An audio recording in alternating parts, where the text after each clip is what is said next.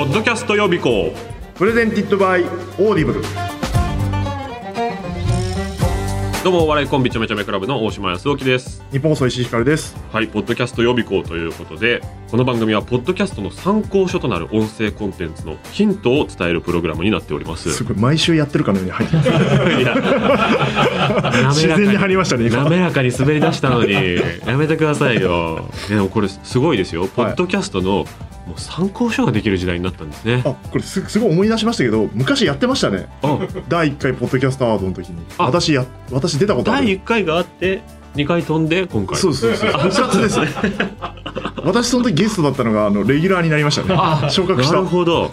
そういう紆余曲折もあり、えー3月18日土曜日に開催されました。第4回ジャパンポッドキャストアワーズを盛り上げるために我々2人が話していくわけですが我々は現時点ではえー結果はまだ知らない状態で喋っていると。はいそうですね。いうことでいい配です。よね信が後ってことですね。はい、えージャパンポッドキャストアワーズというのはそもそも2019年秋にスタートしたポッドキャストコンテンツを発掘し応援する日本初のアワードです、えー今年が4回目の開催ということで、えー今絶対に聞くべきポッドキャストもっと世の中に知られるべきポッドキャストを日本の温泉コンテンツプラットフォーマー各社協力のもと発掘していく、えーということですねえー新しいポッドキャストの可能性を見つけられるビビッドな感性を持つ選考委員が選んでいくというもあーのです。楽ですねこの立ち位置。全部読んでくれる。脱力しすぎでしょ。でそのビビッドな感性を持つ選考委員を務めているのが、えー私と石井さんを含めた10人。これがすごいメンバーですね。これがすごいんですよ。ラッキーだここに入れて。いやーね。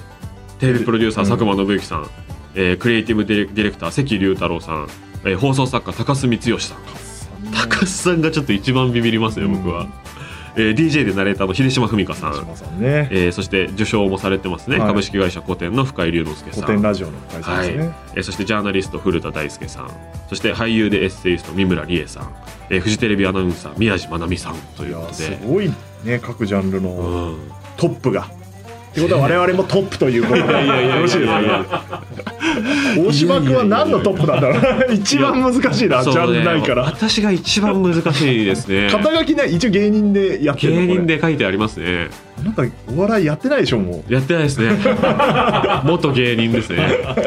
ラジオが好きだと公言されている芸人さんうはいはいはい。がラジオ基本やってるっていうのがね、うん難しいところですよね。難しいですよね。僕は絶妙に、えー文化放送の夕方しかやってないのであ何でしたっけ「えー おいでよクリエイティブ」という。ないんですよそんな番組。まだやってんのかその番組。さんはね存在を否定しますけどあるんですよ。おいでよそこそこ愛されてるんですか？ら部はね部活の部なんですよ。そうです。やめてください。名前つけたの僕じゃないんで。すごいね。それでさうん。あでもそっか。お笑いのジャンルを審査してないの？したの？あえっとねコメメディ部門は審査させられてないです。ああやっぱそりゃそうだよ、ね、それはねおお慈悲をいただいてる先輩とか後輩がいるやつをね。誰が言うてんねんみたいな。辛いよね。でも対象は審査まあそっかさせられてるんで、普通に 何人か、ね。えーっていう人が。マシューさんとかね。そう有田さんとか。あ有田さんいて。ねね確かに。あ大変ですよ、まあ、佐久間さんとか高須さんとかはねもいいですけどうね余裕で、ね、気軽に普段オーディションやってるみたいな気持ちで選べると思いますけどいや僕は大変でしたね。石井さんは、えっと、2回目からですか、えー。そうですね。審査員は2回目から。で三回目ですね。3回もうそうですね。3回目だはい。なはい。もともとは、えっと、石井さんの紹介が必要なのか？一応。あそうですね。はい。えーオードリーの「オールナイトニッポン」や星野源さんの「オールナイトニッポン」を担当されていたディレクターで、えーポッドキャストの制作としてえー佐藤と若林の3600、えーそしてパーソナリティとして「とうとうあの世話やめようとうとうあの世話の話すんの。外で。恥ずかしいから」知らない人もいるから。聞いてないんだから。知らない人もいるからね。で今は、えー、とイベントを立ち上げまくっているという。あそうですね。イベントのプロデューサーの方が今は強いかもしれない立場ですね。えーで私大島も、えー地上波ラジオをやってますけれども、えーコンテンツ語りラジオ無限まやかしというポッドキャストをやっておりまして、えー脚本家の高野湊さんという方とね、えーやっておりましてそっちも、えーベストエンタメ賞という賞にノミネートされてますね。3600が大賞にノミネートされてるっていう、はいだから審査員なのにノミネートされてるという、まあ、今回あの非常に複雑なややこしいですよ。ややこしい立場にさせられた2人ですね。ねえだからその審査できますっていう、うん。堂々と胸張ってもう厚顔無知に「ポッドキャストの審査できます!」っていう ちょっと有名なタレントもっと出てきてほしいんですよね。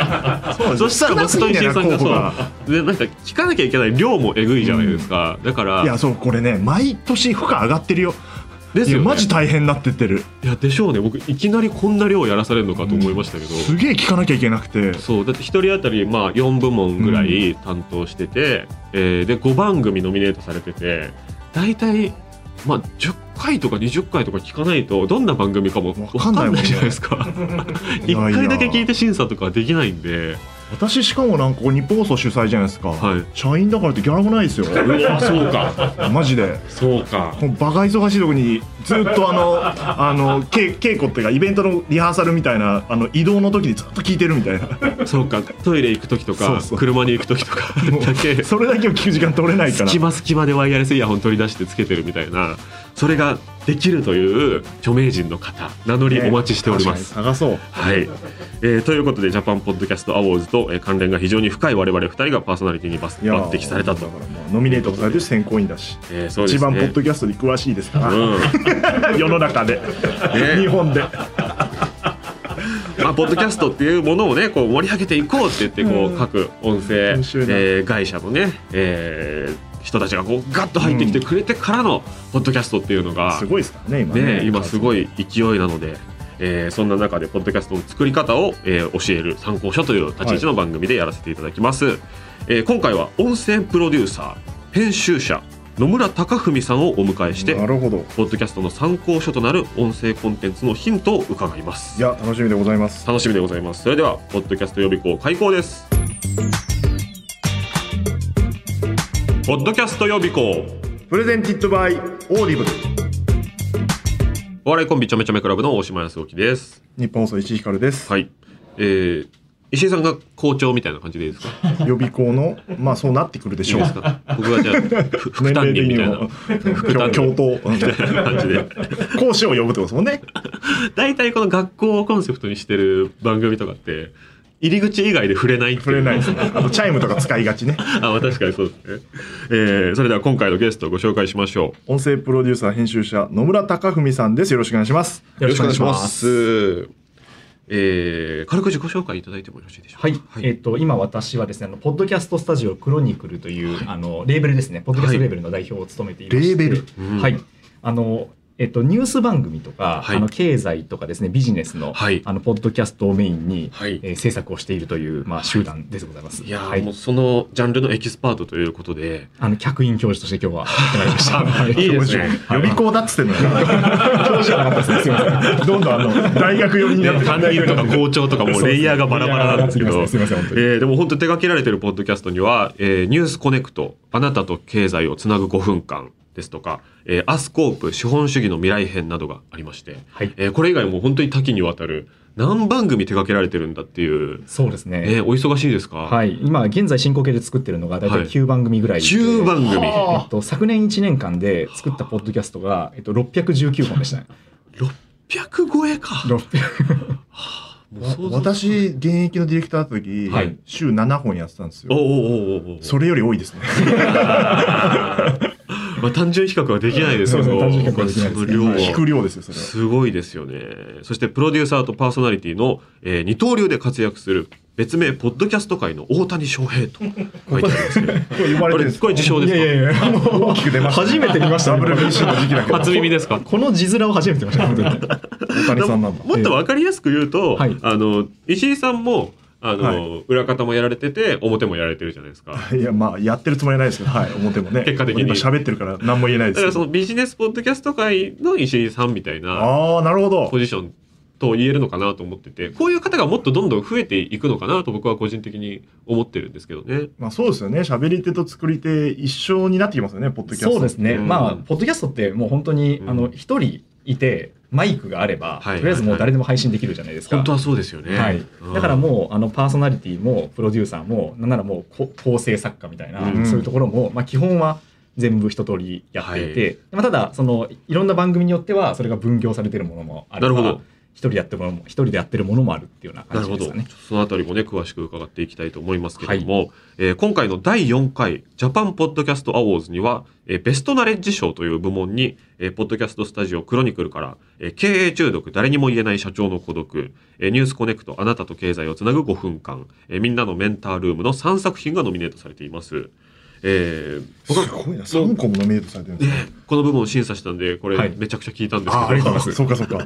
それぞれどんな番組か野村さんから教えていただいてもよろしいですか？はい、あのまず、えー最初の「経営中毒」っていう番組なんですけど、はい。これもコンセプトはもう一言でして「あの社長は辛いよ」でして。はあ、なるほど。はい、あの企業の社長って特に昨今、まあ、ビジネスメディアがいろいろこう勃興していく中で、はい。まあ、なんとなくこうかっこいいものとして捉えられてるじゃないですか。うんうんうんまあ、よく陰影の強い写真で なんかこう腕組みしてるようなのとかいっぱいあるじゃないですか。はいはいはいはいはいでただ実はそういう経営者の方であっても一枚皮をめくるとめちゃめちゃ大変な経験をされてるっていうのがまあまあそうですよね、はい。そこまで行くまでにね。そうですね。でそれをポッドキャストで伝えたいなと思っていて、はいはいまあ例えばあの起業してもういきなり資金がショートするピンチになったさあどうするみたいな話であるとか、はい。あの最初に集まって一緒に同じ船で頑張っていこうみたいなメンバーが、うんあの1ヶ月ぐらいで瓦解したみたいなはいはい話とか、まあ、そういうのを割と生々しく語っていただいてはい。それでも経営の現場っていうのは楽しいんだっていうのを伝えていくポッドキャストですね。なるほど。いや、まさにこの徳谷さんというね、えーエッグフォワード、えーの株式会社代表取締役の、はいえー方とお二人でやられてるんですよね。そうですね。はい。私が聞き手を務めまして。で、徳谷さんが、うんまあ、エピソードトークばりに、このご自身の体験と、あと、いろんな会社をこう見る仕事をされているので、ね。はい。えーこういうあるあるみたいな。ああなるほどこうなると100%こうなりますみたいな。はなんか、ああ、本当にそうなんだろうなって思う、そうですね。リアル感があって、はい。実体験入ってるから面白そうだね、なんかちょっと不謹慎かもしれないですけど、芸人さんのエピソードトークを聞いてるような 感じも結構あって。実体験をね、うん。面白おかしくへえなんかその肩書きを求めてくるあはい。の求職者、あの採用候補者はうん。いくらキラキラキャリアが見えていても注意しろみたいな話があったりとか、そう怪しいとはい、そのぐらいね、あ、そんなところまで言っていいんだっていう。上辺だけ書いてる可能性があるとあると、はい、すごいね。そのうち逃げるぞとそういう人はみたいな話が展開されてますね。ね、あと、こういうタイミングで仲間割れしがちとか。はい、そうですね。いいですねそれあるあるなんだ、もうっていう。一人一人は自分ごとだから、はい1分の1だから、なんか、どっちの可能性もあるな。このまま続く可能性も、仲間割れする可能性も50%、50%であるなって思ってるだろうけど、いや、いっぱい見てきた側からすると100%終わるからみたいな。そうですね。ああある意味法則になってるってことそうですよね、はい。ちょっと神の目みたいなことを淡々と喋るすごく面白い番組ですよね。ニでュースコネクトいかがですか？はい、でニュースコネクトはですねあのまず平日版と休日版に分かれていまして、はい。平日に関しては、えっと、毎朝5分で、えー世界のメガトレンドが分かるニュースを一つ選んで解説するっていうような内容ですね。で特にあの国際ニュースが多くてですね、はい。まあ、例えばそのウクライナ情勢が今どういうふうになっているかとかですねあとはそのアメリカと中国の対立がどういうふうになっているかとか、まあ、あとはその例えば脱炭素みたいにうん。世界の経済の流れを決めているうんイシューが一体どういうふうになっているのかっていうのめっをちゃいい。解説する。こんな番組あるんですね。あります。めっちゃいいですよ。めっちゃ僕子供が今はい。1歳で、はい。結局1歳だともう E テレしか見ないからあずっと E テレなんですよ朝から。なるほど。はいはいはい。そうするとニュース見る機会ないんですよ。やばいですね。だからこういう5分で済むやつとか最高なんですよしかも耳だけで。耳だけで。でも確かにあの子育て中の方とかは結構聞いてくださってますいやそうですよそうですよああの私も子供が今4ヶ月なんですけど、あのミルク与えてる時とか手が塞がってるんで、うん。結構そういそうポッドキャストでインプットはしてますね。片耳だけでね、はい。5分インプットするっていそう。めちゃめね。ちゃいい。このニュースのチョイスがはい。結構硬派ではい。グローバルなんで、あその5分ずつ聞いていくだけでも、あ、これ先週やってたニュースの新展開だなみたいあなことが明確に線としてあるように設計されてますよね。ありがとうございます。そうですね。はいあの結構意識してるのが、あのまあいろんなニュース、重要なニュースってあるんですけど、はいあの流れを決めるニュースっていうのがやっぱり大事だなと思っていて、あのまあ本当さっきまあ脱炭素とか米中みたいな話がをしたんですけど、2023年は大きく多分これがメインテーマだっていうのはがいくつかあると思うんですよ。なるほど。まあ今だったらもう絶対にウクライナとか、はいあの為替とかエネルギーとかそういう問題だと思うんですけど、それの最新事情がどうなっているかっていう話であるとか、あとはこれが起きたことによって流れがちょっと変わるかもしれないぞっていうのを、えー積極的に取り上げるようにしてますね。。あとツイッターでバズったニュースとかだと、バズったニュースだけ見てると目に入らないようなはい感じのニュースだったりするんで、ああなるほどなるほど取りこぼしそうなそうそうですね。なんか最近反響がはい、あありがとうございます。明日から急に中国の話するようになったな石井さん。いやマジで何も知らないんですよ。私エンタメのニュースしか見てないから。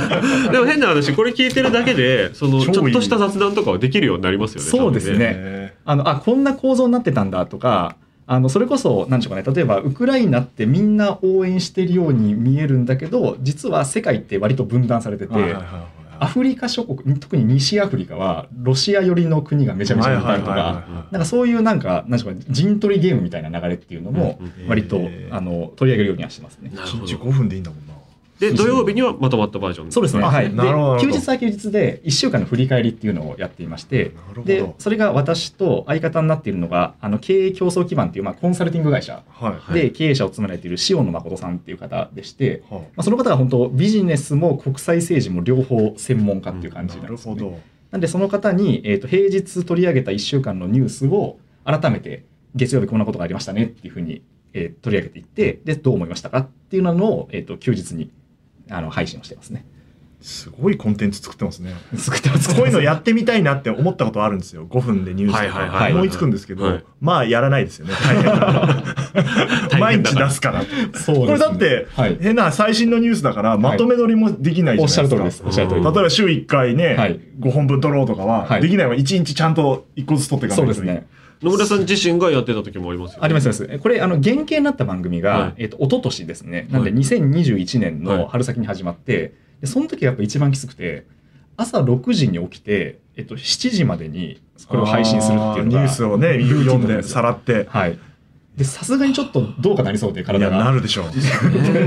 で、あの、えこのニュースコネクト自体は、はい。えっと、昨年ですね、あ始まった2022年から、まあ、ちょっとあのテーマを変えて始めた番組なんですけど、それはさすがに前夜に撮ることにしました、なるほどなるほど。気づくのに気づくのに1年かかりましたはい。朝である必要性はあるのかと。そうですね。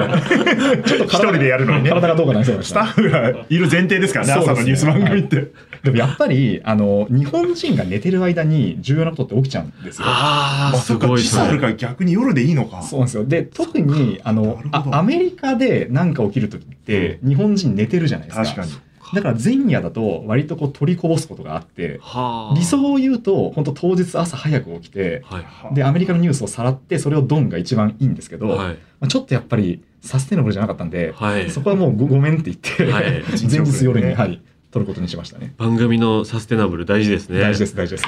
そうすると、はい。生活で言うとあの夜ちょっとお酒飲んじゃおうかなっていう日はどうするんですか、えっとですね、お酒飲む前に撮ってます。すごい。アスリートですね本当毎日投稿やってたポッド YouTuber みたいなそうそうだすっごい注意深く聞いていただくと、さ若干酒気帯びの回。があーなるほど。ああこう上下はあるんですね。そうですね。なんで、あの、どうしても会食後撮るか日もありました。はいはいはい。やだなそんな生活。すごいな。でも AI がやってるわけじゃないですからね。ね。人間の生身の声でやってでるから。さすがに、えっとえー昨年の10月からは、あの分業制にしまして。あいやそうですよね。そうですよね。それこそちょっと私に子供が生まれたってこともあはあはあって、あの少しその育休というかはい子育てにコミットしようと思って、今はこの平日はあのパーソナリティの方を3名立てて、はいまあ、その方々のなるほどルーティンにして。る分業制でやってるなるほど。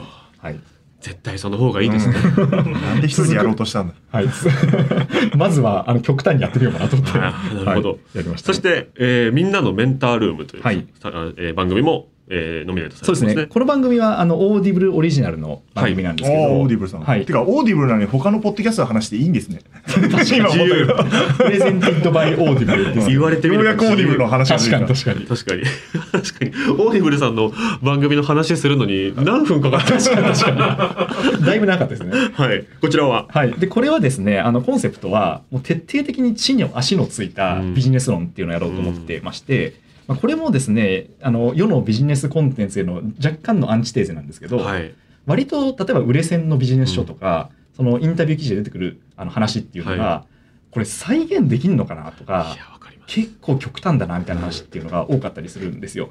例えばその某起業家の方が、はいもう経費申請なんてやってるやつはアホだみたいなことを、まあ、こうタイトルで書いてるわけなんですよ。ね。はい。でもサラリーマンである以上、はい。経費申請めっちゃ大事じゃないですか。はい。うんいやもうしたしなきゃいけないと思うんですよね。うんで、えっと、そういうふうに割と世のビジネスコンテンツが極端な方に行っていく中、はい。はい。はいあの私もあとこの相方の幻冬者のしだらさんっていう方も、あの両方ともあの会社でのポジションは、まあ、中間管理職はいだったんですあなるほど。ミドルマネージャーでじゃあそのミドルマネージャーとしてそのどういったことを意識して仕事を進めているかとか、あとはもうちょっと若いビジネスパーソンの方にあのこの辺っていうのを意識していくと実は仕事っていうのは地味なんだけど、うん。すごくこううまくいくよっていうようなことを、まあ、対談形式っていうかまあ面白おかしく自分で言うのもなんですけど、まあ、面白おかしく、はい。あの語っているっていうような番組ですね。ターゲットがはっきりしてるとですねじゃあね。そうですね。あの要は味が濃いものばっかりいっぱはいルフしてるから、はい。そろそろ食傷気味でしょってはいいうので普通に近いというかね。そうですね。ちょっとスローフードみたいなところありそうですますよね。ね。もうちょっとなんか自分でもこれは明日の仕事職場に活かせるかもしれないなっていうようなところを意識して喋っているところですかね。なるほど。はい。ありがとうございます。じゃあこういった感じで多岐にわたる番組を、えーやられてるんです。この3つだけでも大変なんだ。そうですよそれ以外にもいっぱいあるん6です個ぐらいあるってことそこがありますね。はい。恐ろしい。恐ろしいまあ、ポッドキャストをね出演者としても制作者としても知り尽くしている野村さんに、はいいえーいろいろ伺っていきたいんですけれどもそもそも、えーニュースピックスで編集者をされていたんですよね。そうですね。はい。えーそれでクロニクルを始めるまでの経緯っていうのはどんな感じだったんですか、もともと私、あの、最初のキャリアが、はい。あの出版社でして、はいはいはい。で、まあ、その後、あの、コンサルティング会社を経てニュースピックスなんですけど、まあ、基本的にはもうずっとテキストの編集なるほど。をやっていたんですね。まあ、本を作ったりとか、あの、記事を編集したりとか、うんまあ、あと取材して書いたりとかっていうテキストの仕事をずっとやっていく中で、まあ、それをもう10年以上やってきたんですけど、あの、ニュースピックスの、あの、まあ、社内、なんでしょうかね、新規事業というか、まあ、自分なりのこう新規チャレンジとして、なんとかその音声コンテンツを、はい。あのニュースピックスの中で事業化できないかなっていうふうに、うん。トライを、まあ、こう2年ぐらいやっていたんですよ。で、えっとそうなっていく中であのすごいやっぱ音声コンテンツってあの時代の要請に合致してるなっていう感じを得ましてでどういうことかっていうとあのこうみんなあのウェブメディアもそうですし、うんはい。動画もそうなんですけど、はこのスマートフォンのちっちゃい画面をみんな取り合ってるなって感じがしはいはいはいたんですよね。はいで、まあ、よくそのアテンションエコノミーとか言われてますけど、はいあのこうスマートフォンの画面からこうプッシュ通知が頻繁に来て、すべてのアプリがこう私を見てっていうふうにはいはいこう言ってきて、で例えば、らまあ、あのメッセージアプリの通知にこう5とか数字が書いてあるとはいめっちゃ気になるじゃないですか。うん嫌ですね。嫌ですよね。はいでそういう状況が、まあ、こう2010年代の、うんまあ、我々を取り巻く状況だなってことはあ思ったんですよね。でただこれってなんですか人間らしくないというかそろそろ限界を迎えてるんじゃないかなとはいいうことをすごく思っていて。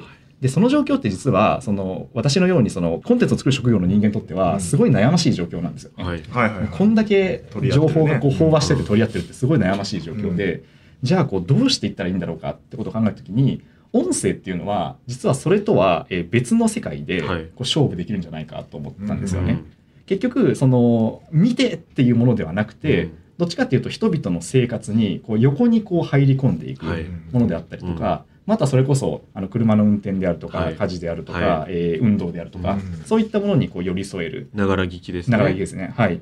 で、あとは、あの、基本的に早くて短いものっていうのが、うん。こんだけその受け入れられている。うん。まあ、その力があまりにも強い中で、まあ、ゆっくりと聞かなければいけないものっていうのも、まあ、カウンターパートとしてやっぱりああるべきだし、あの一定の指示は得られるなっていうことをすごく思って、音声っていうのはなのでそういうこのなんか早すぎる状況であるからこそ、はい。ここで勝負するっていうのは面白いんじゃないかなと思ったっていうのがうん。まあ本当にあれですね。あの一番最初のきっかけですね。はい。なるほど。あじゃあなんかこうラジオが好きでとかじゃないんですね。はいラジオはもともとあの好きですし、あと、なんでしょうかね、あの、ポッドキャストのなんか黎明期の頃もはいはいはいよく聞いてたりしたんですあよ。あじゃあまあ触れは触れてはいたと。はい、触れていました。あの、まあ、ちょっと他局で恐縮なんですけど、大丈夫ですよあこれ、言わない方がいいですか？オーディいや大丈夫ですよ。 Audible なんだから、はいここは。もう別のねところの番組で喋ってる人がいて日本放送してるからそうそうそうじゃあじゃあ、何でもありじゃあ、ごめんなさい、こういうメッセージ出してます。はい。あの、もともとあの、TBS ラジオさんの番組で、TBS はちょっとな。例外がありました。大きなところは例外。大丈夫ですよ。すいません、あの、それのですね、あの、デイキャッチっていう番組に、はい。はいあデイキャッチ。はい、3年間ぐらい、あの、コメンテーターで出はいさせてもらっていたりとか、まあ、あと、その、えっと、荻上チキさんがやってるはい番組のポッドキャストをよく聞いていたりとか、結構そういうふうに、あの、音声コンテンツ面白いなと思って、ずっと触れてはいたんですけど、まあ、ニュースピックスの社員としてあの会社員を辞める直近2年間ぐらい、はい。結構真剣にはい。あの音声コンテンツをなんとか立ち上げようと思ってやっていたっていうのがありましたね。あじゃあもうニュースピックス時代にも音声コンテンツ立ち上げるチャレンジ自体はされてたっていうしてました。ことなんですね。はい、で例えばあのジャパンポッドキャストアワードを、うん。えー昨年から受賞させていただいた、はい。あのアースコープっていう番組は、はいはいはいあれはニュースピックスの社員として作った番組でして。あそうなんですか。そういうことなんですよ。あの古典当時古典ラジオがあのちょっとブレイクしつつあったはいはいはい。深井さんに声をかけて、はい。ちょっと一緒にやりませんかって話をしてだったんですよね。なるほど。じゃあ今もその形として残ってるものもあるということなんですね。そうですね。はい。はあ、で2022年1月に、はい。えーポッドキャストレーベルクロニクルを立ち上げられていますが、えー、1年2ヶ月経ちましたが手応えや反響はいかがでしょうか？えっとですね、まず、あの、ポッドキャストで、なんでしょうかね、こう、おお金になるの？というか、そそもそも仕事できんの？みたいな、野村さんから言っていただいてありがとうございます。これ、いろんな方に言われたんですよね。そこですよねやっぱりね。ポッドキャストで、え、起業みたいなはい。話はすごいされて、はい。はい。で、えっと、まあ私も、まあそうなんですよって言いつつも、できんのかね、これみたいなことは、はい。あの思っていたんですよ。うん。はい。ただ、まあ、やってみた結果、あの、まあ、ある程度、あの、生きてはいけそうだなっていうような ところは、あの、手応えとしてはありましたあね。そうなんだ。はい。で、えっと、うん。まあ、その、さっきご紹介いただいた、その、ニュースコネクトっていう番組なんですけど、はい。まあ、大体今、どうでしょうかね、リスナー基盤が、まあ、数数万から5万ぐらいの規模でして、で、まあ、それがどうなんでしょうかね。例えば、その、めちゃめちゃ爆発している、その、YouTuber さんとかに比べると、多分、ゼロ1個少ないレベルだと思うね。まあそうですね。はい。チャンネル登録者がよくなんか何十万人みたいな話を言うじゃないですか。うんはい。ただそのゼロが1個少ないレベルだと思うんですけど、うん。ただそのポッドキャストとしては、まあ、それなりに支持が広がってきたんじゃないかなっていう感じがしていて、まあ、それをベースに、まあ、そのいろんな展開あのここに、えー、と例えば広告をつけていくとか、はい。そのいろんなゲストの方に来ていただくとか、うん。まあそのえー例えば今サポーター制度っていうのも作らせてもらってるんですけど、一般のリスナーさんからお金をいただくみたいな、まあ、いろんなこの場をあのこの番組を使っていろんなこうビジネスモデルを試せたなっていう感じがしてますね。なのである程度なんていうかこうポッドキャストでもその商売が成立するなっていうような手応えは、えっと掴んだところできるんだ。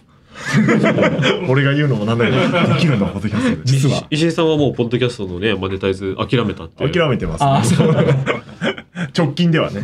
直近では。いきなりは無理どうどうですか？具体的には、えーはい。どういう手段があるんですか？ポッドキャストのマネタイズっていうのは3つかなと思っていて、はい。大きく。えっと、1つ目は、あの、それこそ、今さっきちらっと申し上げたんですけど、えっと、リスナーさんに、まあ、有料コンテンツなのか、もしくはこうサポートっていう形なのか、はい。まあ、言い方はいろいろあるんですけど、あの、お金をいただくっていうパターンね。直接課金型直接課金型ですね。はい。で、えっと、なんとなくここで、ポッドキャストに向いてるのは、あの、すごいファイアーボールを設けて、ここから先有料ですみたいな風にするよりは、もうまず全部ギブする。あの、うんもう無料で聞けますっていう話をして、はい。ただこれってもちろん制制作費もかかってるし、うん。あのもっともっと拡充していきたい、いうん。拡充していきたいからあの価値を感じてくださる方々は支援してくださいっていはい。うモデルが、ポッドキャストはなんか一番向いてんじゃないかなっていう感じがしてますね。あの分かりやすくこれの対価がこれっていうふうにするんじゃなくて、サポートっていう形がまず1番目。はい、だからそれは番組にこう理念みたいなものがないとはい厳しいですよね。そうですね。エンタメでできるかっていうと、その人の核にあるスターのファンクラブみたいなはいはい。形になるのか、残ってほしい理念を応援する方になるのかっていうそうですね。感じですよね。人人に課金するか、うん番組に課金するかみたいなそうですよね。まさしくそうですね。あの人なのかことなのかって話ですよね。うん応援する意思が結構明確にあるような番組作りが求められますよね。そうですね、うんあの多分それはあの、まあ、まさに同じ話になっちゃうんですけどパーソナリティでこの人を応援したいっていうふうに説明できるもしくはあのこういう手のコンテンツってあなたの生活にすごく、うん。あのいきますよねはい。っていうので、あのこう訴求していくか、まあ、どっちか説明ができれば、うん。それが成立するっていう。感じですよね。で、えっと、2番目は、はい。えっと企業さんの、えっと組むっていうパターンかなと思っていて、はいい。い。で私がそのやった事例で言うとあの、まあ、それこそあの経営聴力なんかはそうなんですけどあの企業さんと組ませていただいて、うんえっとまあ、その B2B でやっていくと。はい。で、えっと、例えばじゃあそのクリエイター側はその企業さんからその制作費をうん。はいいただいて、で作っていくんですけど、うん。じゃあそのお金の出し手は一体どういうメリットがあるかっていうところで言うと、まあ、それこそこうブランディング予算であるとか、うんあと最近の事例で言うと実はなんかあの番組聞いてはい。採用できたらしいんですよね、おー。おーおー人が。あリスナーが社員になったってことですか、はいないるほど。って考えると結構それ話状況が私変わってくるなと思っていて確かあの、まあ、要はそのさ採用予算って結構たくさんあるんですよ。にはいはいはい。だからひょっとしたらそういう一つの手段としてポッドキャストっていうのがク使えるかもしれない。使うっていう、はい。古典ラジオなんかねまさにまさにそうですね。感じああなるほど、ええ。で実はその、まあ、これちょっと後の方で喋るかもしれないんですけど、はい。あの動画と音声っていう2つがあった時に、動画はもうやっぱりもう拡散性が圧倒的に強いんですよ、はい。で、えっと、音声が動画と同じ土俵で戦うとうん。厳しい、はいなるほど広告費っていう観点で言うと非常に厳しいなと思っていてじゃあそうすると音声は一体どういう説明をしてきたかっていうとなんかそのエンゲージメントに効きます深く刺さります。みたいな説明をしてきたんです、ね。ラジオ局がよく聞くやつだ、ずっとやってるやつね、はい、でもエンゲージメントってなんだっていうところあって言っちゃいます？いやこれは私の課題でもあるんですよね、はい、私の課題でもあってエンゲージメントってなんだっていうのをその説明するあの方法っていうのがなかなか難しいなと思っていたんですけどあそっか。採用っていうところは一つそのエンゲージメントのあのこう指標になるなっていうところはまずあるなと思っていて。採用ね。はい。なのでその結構私あの、まあえっと、表に出てるコンテンツはあの、あるんですけど、はい。裏側でも割とその企業さんはい。にこう裏側で入っていって、はい。でまあ、こういうものを作る作ると、結構その PR できるんじゃないですかってはいいうようなことはやらせてもらってるってところですね。単純にその宣伝だけじゃないっていうはい、効果が、えースポンサー側にもあり得るっていうことですね。そうですね。あのうん。単純接触効果というか、はいはいはい。知名度向上っていうふうに言うと、はい。多分同じお金をまあなんならウェブ広告なのか、まあ、動画なのかそっちに貼った方がいいと思うんですよね。そうだねそうですね。じゃあ音声になんでそれを貼るかっていうと深くやっぱり指したいから。はい。でそれっていうのはあの将来の仲間候補に届まず届けさせるってこととあとはえ、ま、ミスマッチを少なくするっていう効果もあると思うんですあよね。なるほど。はい、ううちの社長はこんな人です。確かに、はい、確かに、で経営中毒聞けば、うんどんな人が社長なのかは明確に入ろうってわかりますね。わかるからそうなんですよね。あーで確かに、まあ、これもよくいあの言われるんですけど、はいあの音声って割とこうごまかしが効かないんですよね。はいはいはいはい。あのその人の人間性っていうのがダイレクトに出てしまう。うん。動画よりもテキストよりもやっぱごまかしが効かないっていうところなんで逆に言うとそのごまかしの効かなさっていうのをそういうそのミスマッチの防止っていうところにあの活かせるんじゃないかなっなるほてことはど。思っていますね。はあ、その感じがね、もっとこういろんな企業にそうなんです知れ渡るとねなか。なか伝わらないんですよねだからラジオも広告例えばある会社がスポンサーついててその番組を聞いた人が試験を受けに来るっていう、はいだから継続が決まるんですけどそれだけじゃやっぱり継続しないからあの、はいその現場は良くてもうん上の人が納得しないからそうですねみたいなことがまだ起きてるんで、はいそれをどう説明して、はいこんだけ効果があるんですよはいっていうのを、さっき言ったエンゲージなじゃないですけど数値化していくみたいのが今の課題なんですよラジオ局とそうですね。ポッドキャストの。もうめちゃめちゃわかります本当に。一個なんか造語、信号があるだけで、ガラッと変わりあますよね。だと思いますだと思います。そのなんか採用、採用効果みたいな、はい。なんだろう、社長、社長透明、社長、なんだろうな。そなんか、なんか難しい。だだけどそれはものすごい数が応募してくるわけじゃないから、はいはいはい。ただすごく、まあ、さっきの話で深く刺さってる人が応募してくれるから、はい。非常に企業にその企業に忠誠心があるとか、はい。そういうところってでも数値化できないからこれが難しいっていう今。確かに。結構今の時点ではこれ多分今後のチャレンジなんですけど、はい。今はそのある意味自分で意思決定できる方はい。が、うんそうだよねうんじゃあ音声やろうっていうところまでは多分来れてるんですよ。なんですけど、まあ、組織ってそのいろんな人がいるじゃないですか。でそうすると誰もが見てあこの指標がこうなってんだったら、うん。そうだよねっていうふうにこうみんな合意できるはい。ものまで多分いってないそうですね。うんなという感じがするんで、まあ、それをそのいかにこう音声業界の人が作っていけるかっていうのがほポイントになるかな現場の担当がものすごいラジオ好きで、はい。やりたいんですって来てもなんか上に上げてったら、なんでラジオやんだよ効果ないだろって言われて帰ってくるみたいのがよく営業マンが話してる口ですね、はい。そうですよね。最初は勢いいいのそうそう。にそう途中で飛んじゃう。入り口はめっちゃいいのにっていう。リリーチがどんだけとかとか分かりやすいんですよね。そうそうそう。説明しやすいんですけどやっぱこの音声の良さって説明しづらいっていうのなんで、うん。じゃあその説明するためのツールはそうだ。音声業界側が用意しなきゃいけない、はい。まだねやっぱ成功例をね、いっぱいそうですね。可視化していくしかないおっしゃかもる通りですねしれないですね。はい、であとさ3つ目はあの独占配信っていうモデルが一つあるなと思って。あーまあね。なるほどはい。まあ、まさにあの私はあの Audible さんともお付き合いをさせていただいてるんですけど、まあまあこれが一番主流ですよね。はい。まあ、ププラットフォームさんと組んで、あのそこで聞けるものを作っていくっていうパタはいーンですね。はいはいなので大体その3つぐらいが、うん。あのポッドキャストにおけるあのビジネスの手法かなという感じがしますね。なるほど。はい、いやー非常にわかりやすいですね。でもその最初にいきなりポッドキャストを立ち上げようってうん。個人で思った人がいる場合にはとりあえず1を目指して、はい無料でいいものを広げてった上で、後からどういう、えー独占配信しませんかっていうお声掛けがかかるかもしれないけど最初のギブはやっぱ無料でガンガン出していかないといけないっていうのは共通して言えることかもしれない、そうですね。。はい、そう思います。うんあのやっぱりこう初期コストが音声コンテンツってすごく低いので、まずはやっぱりギブするだと思うんですよね。うん手手弁当でギブしていくだと思っていて。スマホ一つでいいわけですからね。そうですスタートはね。内容が面白ければはい、広がっていくのでっていうこ。とを信じてとりあえず始めるしかないんですよね。いやー面白いですね。うんうんいやー普通にあのポッドキャストを作れますずらしてますけどあの勉強になっております。その恐。改めてそうかあそういえばそうかそうやってちゃんな。と分類分けして言語化してる人実はあまりいないのでいや。そうなんですよね。だから研究がまだ進んでいないジャンルであるっていう。でもまあ普通にあの中の人はやってることですからね、うんそれっていうのは。そうですよね、はいなんか成功してるポッドキャストはこれをね当たり前に最初からね、はい丸一丸三こう意識しないでどれかを自然にやってるっていうそうですねことが多いですけど、はい、いや非常に勉強になりましたいやどんどんお話伺っていきたいんですけれどもとりあえずね、えー前半はこの辺りで締めさせていただきたいと思います。次回は野村貴文が聞きたくなるポッドキャストと音声コンテンツの未来というテーマで伺います。野村さん次回もよろしくお願いします。よろしくお願いします。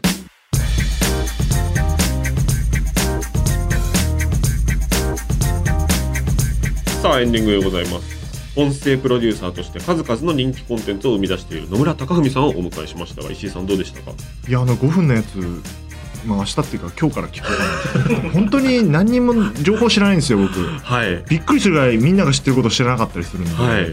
でいい、まあ、ネットニュース見たりとか、はい。いろいろ試してはテレビちょっとだけ見るとかはい。やってるけど、確かに5分でまとまって聞くだけだったら通勤の時にね聞けばいいとか。とかねもうトイレ行ってる間だけに聞くとかもね忙しい時もできますからね、うん。さっきも言ったそういう企画って思いつくけどややらないんでねみんな大変だから。その具体的なやり方を後編次回でちょっと聞いていきたいと思いますね。勉強になるな。石井さんが急にアメリカとか中国とか。言い出す詳しくなってとうとうあの世話であの時事話し出す急激だと怖いんだよな。急にね。大人が急激に知識話し出すのは怖いんだよな。であのはい。第4回ジャポンポッドキャストアワードの模様がですね日本放送の YouTube チャンネル日本放送 TV でアーカイブでご覧いただけるということで。なんだはい。日本放送 TV って そんなのあんの知らないんですけど。日本放送 TV ラジオラジオテレビなのかラジオなのか YouTube なのか。ごちゃごちゃですけどね。はい。えー、まあこれこれ用のチャンネルみたいな感じですよね。多分まあでもねいろんなのが多分ね番組とかもね多分コンテンツあるんだと思うんですけど。ちょっとチェックしてください、それではまた次回お耳にかかりたいと思います。お相手はお笑いコンビちょめちょめクラブ大島康之と。日本放送石井ひかるでした